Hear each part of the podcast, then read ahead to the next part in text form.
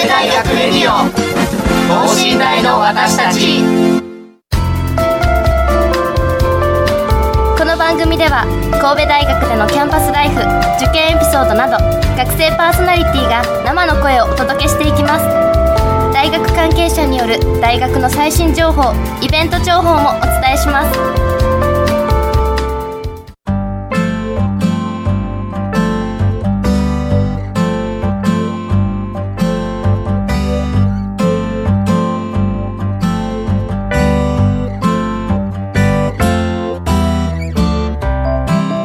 はい皆さんこんばんは、えー始まりました、えー神戸大学法信大の私たち。本日のパーソナリティを務めますのは農学部2年の岩佐隆弘です。そして神戸大学広報課の樋口です。よろしくお願いします。はいよろしくお願いしますはい、えー、なんとですね先週は樋口さんとレディクロの古賀さんがパーソナリティを、えーされたということで。はい、そうなんです。はい。先週はですね、あの、はい。ゲストの方もはい。あの大学の職員の方だったので、全員大人でお送りしました。なるほど。はい、今週は岩佐さんが来ていただけたので良かったです。はい、ありがとうございます。まあね、学生パーソナリティが神戸大学の生の声を送っていくということなので、はい、はい、そうですね、そういうコンセプトの番組ですので、はい、ありがとうございます。呼んでいただいてすごく嬉しいです。はい、えっとテスト期間があれですね、少し前に終わりましたが、い、かがでしたか？ああ、そうですね。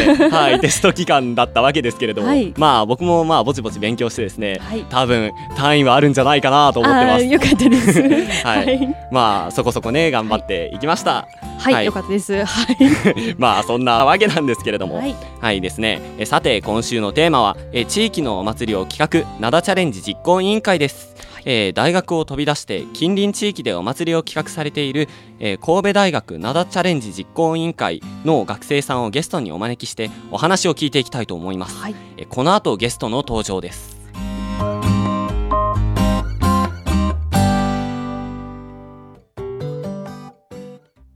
神戸大学レディオ等身大の私たち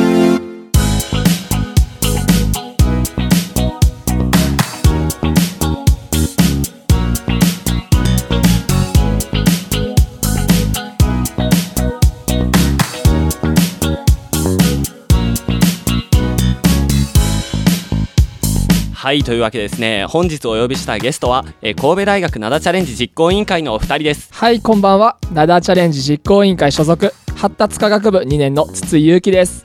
こんばんは。ナーチャレンジ実行委員会所属の工学部2年生、栗木康介です。はいよろしくお願いします。お願いします。はい筒井さんと栗木さん、えー、二人ともまあ2回生ということではい。ナダチャレンジ実行委員会はどんな感じの委員会なんですか？はい、えっと、ナダチャレンジっていうのが、7月の2日に、えっと、戸賀川公園で、えっと、はい。毎年行われているお祭りなんですけども、はい。えっと、もともと阪神・淡路大震災の復興祭として、1995年にはい。始まりまして、今年で23回目になります。もう23回目、はい。あかなり前から続いてるんですね。そうですね、震災がその震災の年の1月で、はい。そのまま、えっと、6月にはい。えっと、開催しました。で、はい。そこから、えっと、昨年7月開催へと大学のクォーター制の関係であ。変わりまして、今年からああなるほど。えっと、今年も2回目の7月開催ということでやらせてもらってます、それの、えっと、企画運営をしている実行委員会になります。ああなるほど。え何人ぐらいいらっしゃるんですか？その実行委員会は。そうですね。学生だけで、えっと、3 4 0人ぐらい。ほう3であとは4 0人。はい。あとはそのやっぱり歴史が長いので、はい。そのできた時からの OB さんであったり OG さんであったりがそのおお祭りの、えっと、直前とかに手伝ってもらって当日もすごく力を貸してもらうっていう形で運営させてもらってます。なるほど、はい。そのお祭り自体って結構規模とか大きいんですかね？そうですね。結構大きいお祭り。で、その戸賀川公園なんですけども、その灘区民ホールのところからああの戸賀川の横にあるあの細長い公園みたいなとこですかね、そこで、えっと、もう横全部うんうん。あの貸してもらってそこにもう模擬店をバーッとかおおいいですね。リサイクルマーケットとか、うん。あとはその学生の模擬店とかミニゲームとかっていうのをやらせてもらって、結構大きいお祭りでだいたい1万人規模ぐらいっていうふうに、えすごい。い1万人ですか？はい。えー。自称自称なんですけども、はい。はい。1万人規模っていうふうにやらせてもらってます。いやいやいや自称でも1万人ってなかなかいかないですよ。いやありがとうございます。すごいでですね、ありがとうございます。やっぱ地域の方々とかともえ協力してえっと地域の人々が中心で頑張る感じのお祭りなんですかね。そうですね、やっぱり、えー学生だけではやっぱり大きなイベントってできないところがありますので地域の人たちにすごく助けていただいた上で、はいやっぱりやっていただきます、祭り当日もすごい近所の方とかも子供さん親御さん含めていろんな人が遊びに来てくれますし、本当に地域との結びつきが強い祭りかなって僕たちは考えています。はあなるほどいいですね。そんなにみんなで集まってでその一つの祭りで、えっと、みんなで楽しくやるみたいな。はい、はい。そんな感じですそうですね。えっと学生とかでも結構気軽に参加できる感じの雰囲気なんですかね。あもうそれはもう全然もう、はい。むしろ僕たちははい。来てほしくって、おおなるほど。はい、あの模擬店も、えっと、例年30店舗ぐらい、うんうんうん。えっと、出さあの用意させてもらうんですけども、はい。そこは、えっと、地域の地域で活動されているボランティア団体さんであったり、はい。社会福祉系の団体さんであったりとはい。あとはその神戸大学で活動されている、はい。えっと、ボランティア団体さんとかが、えっと、出展してもらってるのでもうはい学生と地域の人がほんまに入り乱れてやってるっていう感じのお祭りなので、はい。本当神戸大学の方とかもいっぱい来てほしいなってすごい僕たち思ってます。ああなるほど。それでもっともっと地域を盛り上げてみたいな。はいそうですね。いいですね、はい。えーじゃあ、えっと、具体的に、えっと、店みたいなのっていうのはどんなやつがあるんですかね？そうですね。模擬店に関しては、まあ、やっぱりメジャーなかき氷売ってたりとか唐揚げ売ってたりとかそういうところもありますしうんうん。中にはまあ雑貨とかを売っていただいたりとかはい。いろんな本当に種類のものがありますね。へまたその模擬店をやっていただいている店を出してくれてる方もすごい変わった人が多くてさっきツイがおっしゃったように社会福祉団体の方とか普通お祭りだとそういう方たちが出すお店ってあんまり見る機会がないと思うんですけどもそうですね。私どもですよね。やっぱり近所の方が出店したりとかという感じだと思うんですけど私たちのお祭りはその中でもボランティア団体さんとかに多く出してもらったりしてそういう人たちと来場者の方が関わっていく機会を作るっていうのも目指しているところですね。あーなるほどすごいですね。えでもまあなんかちょっと変な話になっちゃうんですけど、はい。えっと、そういう人たちにたくさん交渉してとかいうのって結構大変ではないんですか？いやそうですね。もうやっぱり灘チャレンジでもうずっとやらせてもらってるので、まあ、それに協力しよう協力しようっていうふうにもう灘チャレンジやりますって言ったらえっと地域の人が集まってもらって月に1回、えっと、学生と地域の人で会議やってもややらせてもらってるんですけども、はい。やっぱりそこにいろんな多くの人が集まってもらってうん。模擬店も毎年出すよって言ってくれて出していただいてるところがもうほとんどですね。あーなるほど。昔からの結びつきでね、はいそうです。いいですね。強いつながりがもうすでにできてるわけですね、はいありがたいことにほんまにやらせてもらってます、おーいいですね、えーであと、えっと、この灘チャレンジのやつで、えっと、ステージ企画みたいなのがあるって聞いたんですけど、はい。えどんなことをやるんですか？ステージ企そうですね。そのステージもやっぱり地域の人に、画はい。地域の人とかはやっぱりそういう団体さんにはい。出てもらって、それを、まあ、僕たちがそのステージを運営するっていう形なんですけどもはい。例えばその社会福祉法人の方であったりとか、はい。あと例えばその神戸大学の、えっと落語研究会さんとか。おー。あいわゆる落ち検定落研さんとか、ところはいですね、はい。あとはその神戸大学にそのボランティアサークルでそのペンペン草っていうその手話をあやっているところがあるんですけども、いそこの方が手話歌をはい。披露してもらったりとか、あとはその実行委員で、えっと、企画クイズの企画をやったりとか、おクイズ企画ですか？はいい、あとは、えっと、その寸劇企画っていうのを毎年やら毎年っていうかその去年はやってなかったんですけども今年またやらせてもらうことになったんですけども、寸劇っていうのがその社会問題であったりとか、その地域に潜む問題を取り上げようっていうことで今年毎年やらせてもらってまして、はい。えっと、今年はその震災はこの町に生きているっていう題で、えっと、劇をやらせてもらいます。はい。はい、それは、えっと、実行委員の中でも、えっと、新しく入ってきた1回生と、はい。あとは3回生2回生っていうのがはい。やっぱり一緒に、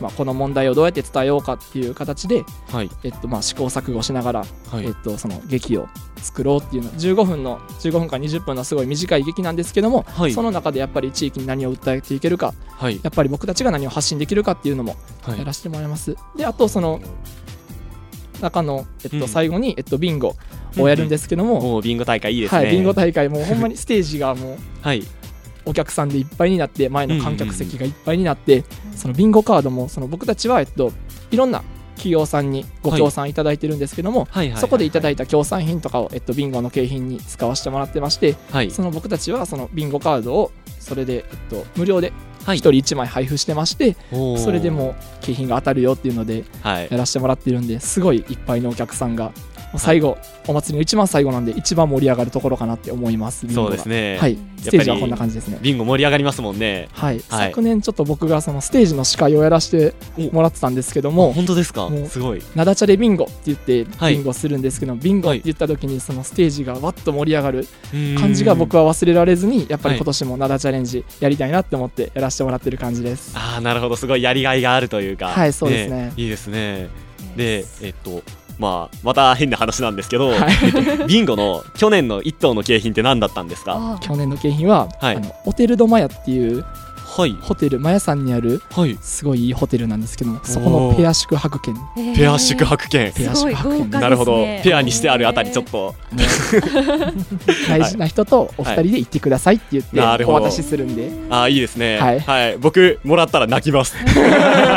どなたと行かれますか？あとと友達と。はい。まあそんな感じですけどね、はい。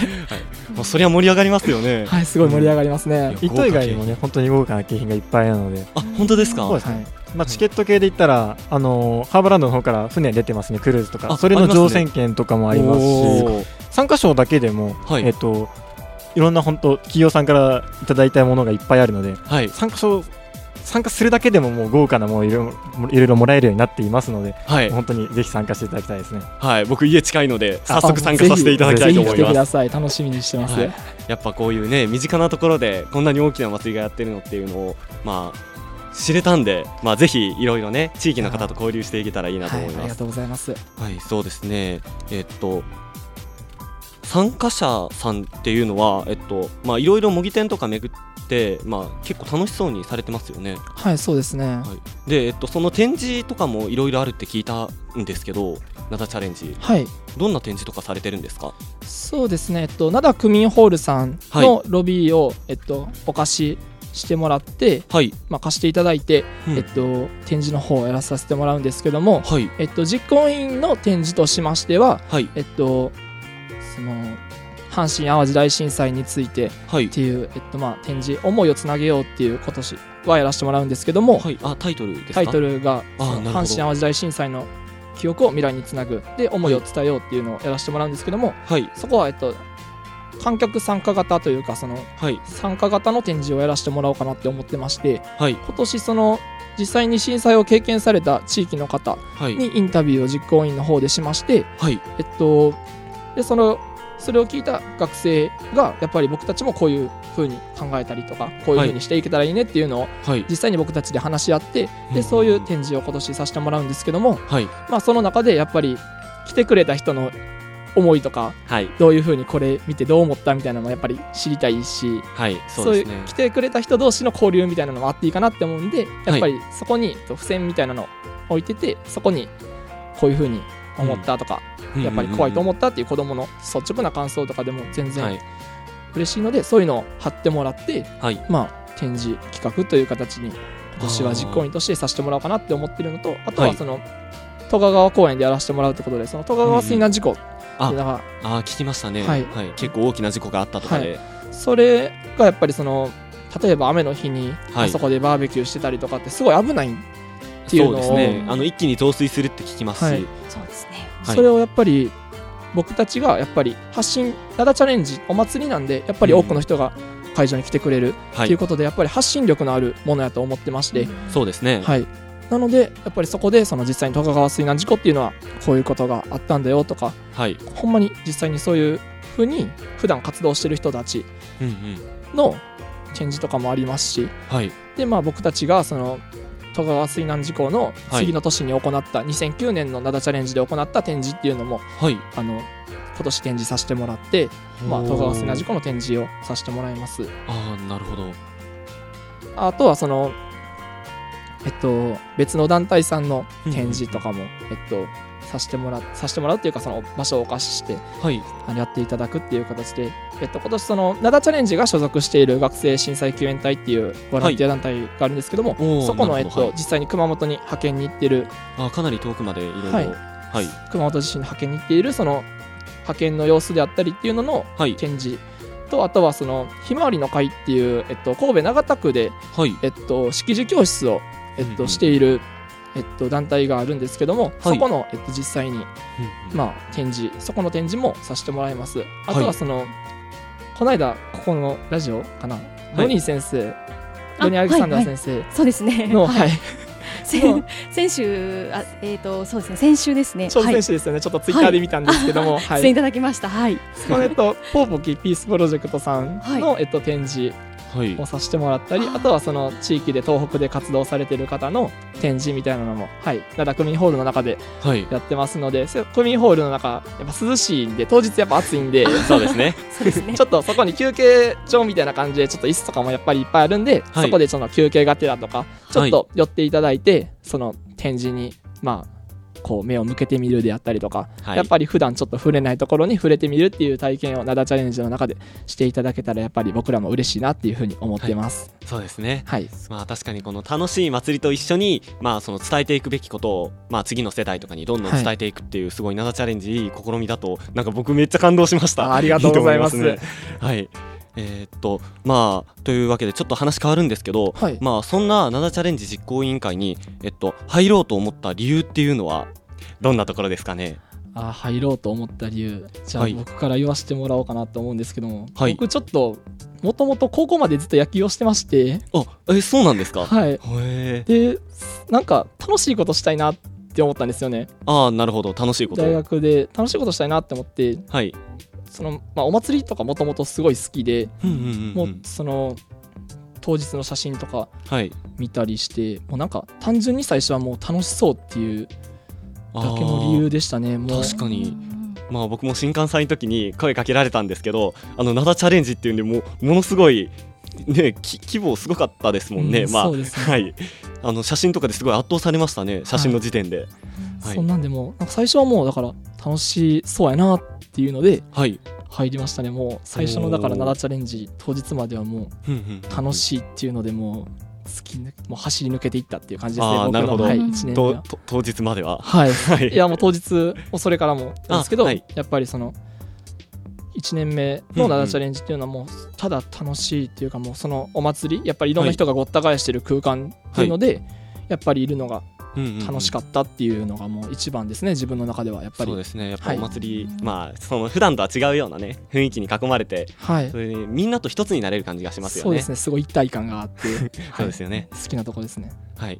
あじゃあえっ、と栗木さんは？あそうですね。僕の場合なんですけども、えっと、ナーチャレンジってさっきも話にいっぱい出てたと思うんですけど地域との結びつきが強い、強くて、はい、えっと古賀川会場となっている戸賀川公園の近くに水道水商店街っていうすごい大きな商店街があるんですね、はい。はいそこともやっぱりつながりが強くて水道水を中心としたいろんなお店を載せてるマップっていうのをナーチャレンジで作らさせてもらってるんですけども本当ですか？はい。今そこに手元にもあるんですけどね。あははい。い、ありがとうございます。まあ、そこにもいっぱいのいろんないろんなお店載ってるんですけども、はい。そのお店を紹介しようっていう新刊をやってまして僕はそこに初めて参加したんですねあナーチャレンジの新刊になるほまあ最初はただの、まあ、よくあるご飯目当てで参加したんですけど。でもなんとなくそんな気分で行ってみたら、はい。その街を紹介し先輩に紹介してもらってるんですけどその中でもいろんな人とお話ししてるんですよ先輩たちが。はい。どうもこんにちはみたいな感じで。うんうん。でお店の人もあナーチャレンジの人たちだねってじゃあサービスするよみたいな感じでサービスしてくれたりとか。なんかそういう先輩たちの雰囲気を見てて、はい。あこの団体はこんな風に地域の人とすごくつながりが強くなれるんだって感動を覚えまして、それでなんかもっと知ろうと思って入るのを決めましたね、でああなるほど。はいはい。実際に当日を迎えてその祭りの会場の雰囲気を見て、うん。こんな楽しいお祭りはもう来年以降もずっと続けていきたいなって思って今も続けています。ああなるほど。癖になるんですねやっぱり。そうですねやっぱり。えーあの僕とかえっとまあ大学生になって、えっとまあ、徳島県からまあ神戸に来たわけなんですけれどもそれで、えっと、地元の人とかの関わりとかっていうのはあんまり感じたことが、まあ、実はなかったんですよね。なんで、えっと、そういう地域の関わりとかをすごくやってるって聞いてめめちゃめちゃいいなと思いました。ああり。がとうございます、えっと、やっぱりその普段からでも、えっとまあ、灘チャレンジのまあ祭り以外でも、えっと、地域の人たちといろいろ交流したりはするんですか？そうですね。やっぱり灘チャレンジ自体にもやっぱはい。りいろんな団体さんとか地域の方々っていうのが協力していただくのでやっぱり僕らもそれに対して何かできることないかっていうことではい。まあいろんなお祭りのお手伝いであったりとかはい。まあイベントのちょっとした運営のお手伝いみたいなのでまあ参加させてもらったりっていうことはありますね。なるほど。はい。はい、えーっととなんというか今年参加予定の他のイベントとかなんかあります？あそうですね。その、まあ、ちょっと今までに参加してきたっていう方になるんですけども、はい。えっとその白鶴酒造さんはい。の、えっと、酒造開放っていうイベントがはい。あるんですけども、4月に今年はあったんですけども、はい。えっと、その場で、えっと、僕ら餅ついてるんですよ。お餅ついてるんですか？餅ついてるんですよ。はい。でまあその自前でその臼とか金とかあるんですけども、はい。それを持って行ってやっぱそのイベントの中で、まはい。あちょっと、まあ、イベントの中のその盛り上げる要素というかああなるほの中でどお祝いみたいな。はい、お餅つきさせてもらったりとかはい。あとはその灘中央子ども会さんっていうはい。その子ども会さんがあるんですけどもそことすごい結びつきが強くってそこのええっと神社の佐野神社っていう神社がはい。えっと灘にあるんですけどもはい。そのそこのあのおみこしを担ぎに行ったりみたいなこともはいしてますね。すごいもめっちゃ祭りって感じですうね。もうお祭り大好きなんで。もう年中祭りですかね。年中祭りみたいな感じで。いいですね、はい。ふんふんふん。え他なんかあったりします？まだ。そうですね、まあ、今後、去年もあったんですけど、はい。まあ、秋ぐらいに、はい。灘ふれあい秋祭りといいまして、はい。奈良茶寺の会場にもなっている戸川公園、同じ場所ですね、はい。で行われる祭りにも、まあ、毎年お手伝いに行ってて、おそらく今年も行くことになるかなと思います。その場では、まあ、さっき言った酒造開放と同じなんですけど、餅をつくことになるかなと思います。なるほど、はい。であの恒例行事みたいな感じで。そうですね。はい。あとは他はですね、去年なんかあと、なんかファイヤーアドベンチャーっていう、ファイヤーアドベンチャー。なんか、えー消防署さんの企画らしいんですけども、はい。王子公園の大きいグラウンドありますよね、あそこの方でなんかそういう防災に関する企画とか訓練とかをやるイベントがあるらしいんですけどもそちらの方にもお手伝いに行かさせていただいたりして、へー。ちょっとこれは変わったところだと思うんですけど、はい。そこでは何のお手伝いをしたんですか？そうですねやっぱあの子供向けの防災の企画とかあるのでその企画のお手伝いとかになりますかね。やっぱり子供の誘導だとかはいはい。そういうことをさせていただきました。その灘チャレンジの中でその今年もやらすその消消防署さんと、えっと、一緒にやらせてもらってる企画でその消火器体験コーナーっていううんえあそんなのもあるんですかその今年はその、あの栗木があの、はい。頑張って今やってもらってるんですけども、はい。ー。あのまあやっぱり防災っていうのを普段からすごく言われることだと思うんですけどなかなか意識しないことがはい。多いんじゃないかなと思いましてうん。まあそうですね。やっぱりその例えば消火器にしても使う機会なんてないじゃないですか。んそうですね。めったにめったにですね。ないですね。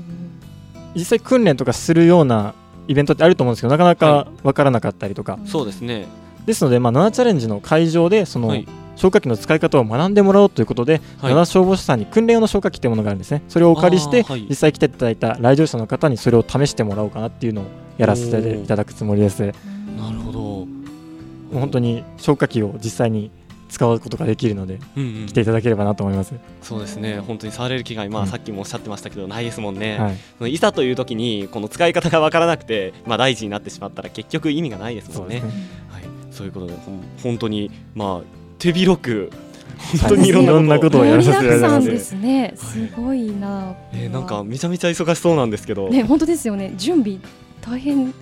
なんじゃないですか？今からもう残り2週間なので本当にはい。忙しい時ですね、ああなるほど。張ってみんなで一丸となって準備しているところですね、なるほど。30人で結構回るんですか？割とそうですね。そのいろんなやっぱり担当みたいなのではい。あのその各各人にい。ろんなものを、えっとその何々担当みたいな感じではい。やってもらうので、はい。やっぱりその人がリーダーシップを持って一人一人やってくれるので、全体としてやっぱり一つのお祭りができるっていうのはやっぱりそこのなんていうんですかね一体感みたいなのがちゃんとしてるかなって思います。そうですね、はい。なんか一丸となれそうな気がします。はい、一丸としてね。祭りみたいな。えっと1回生とかも結構大仕事やったりするんですかね？そうですね。今年の1回生本当によく頑張ってくれていて、おおすごい。はい、すごくもう 僕たちもびっくりするぐらいいろいろ頑張ってくれていて。へその灘チャレンジに当日配布するそのうちわうちわを配布するんですけどもあそれのデザインであったりとか布あとはそのステージの後ろにつけるバックステッカーっていうのがあるんですけどもそれのデザインとあとはその制作はいであったりとかあとはそのビンゴの企画とかそのクイズの企画とかあとはそのミニゲームを企画したりであったりとかあとはその実行委員の直営の模擬店はい。のやっぱりその全体的な統括はい。であったりとかはその1回生のところ1回生にやってもらうところなんですけども、はい。すごく1回生頑張ってくれていて今年もすごい、あのなんかいい感じの祭りになりそうみたいな、はい。そうですね。すごいですね。1回生の頃から主体的に祭りに参加できてっていうそのみんなが主役みたいな感じですごいいいですね。すね。はい。きっと今僕たちが収録している裏でははい。多分いろんなものを作ったりとかしてると思います。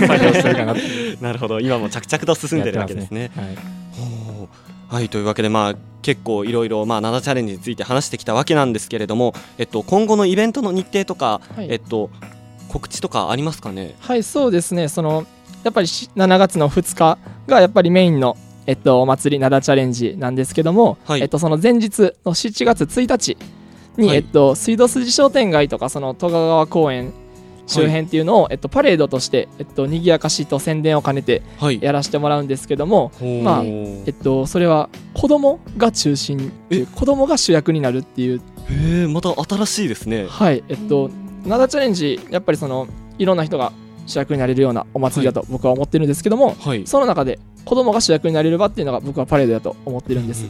でやっぱりその中で、えっと、子供がその自分たちの思いっていうのを旗,、は旗を作るんですけども今年。旗にそういう絵とかを描いて、えっと、その列を組んで水道筋商店街をビラ配りながらこうはいバーって歩くっていうのが、えっと、7月の1日に、えっと、うん。の土曜日に、えっと、パレードとしてあります。はい。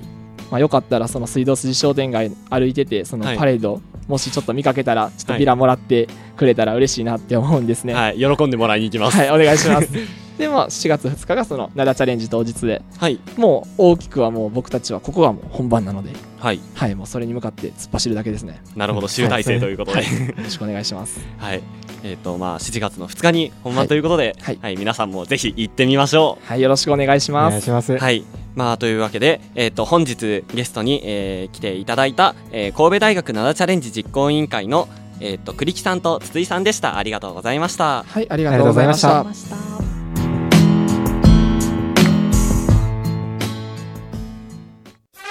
神戸大学レディオ。等身大の私たち。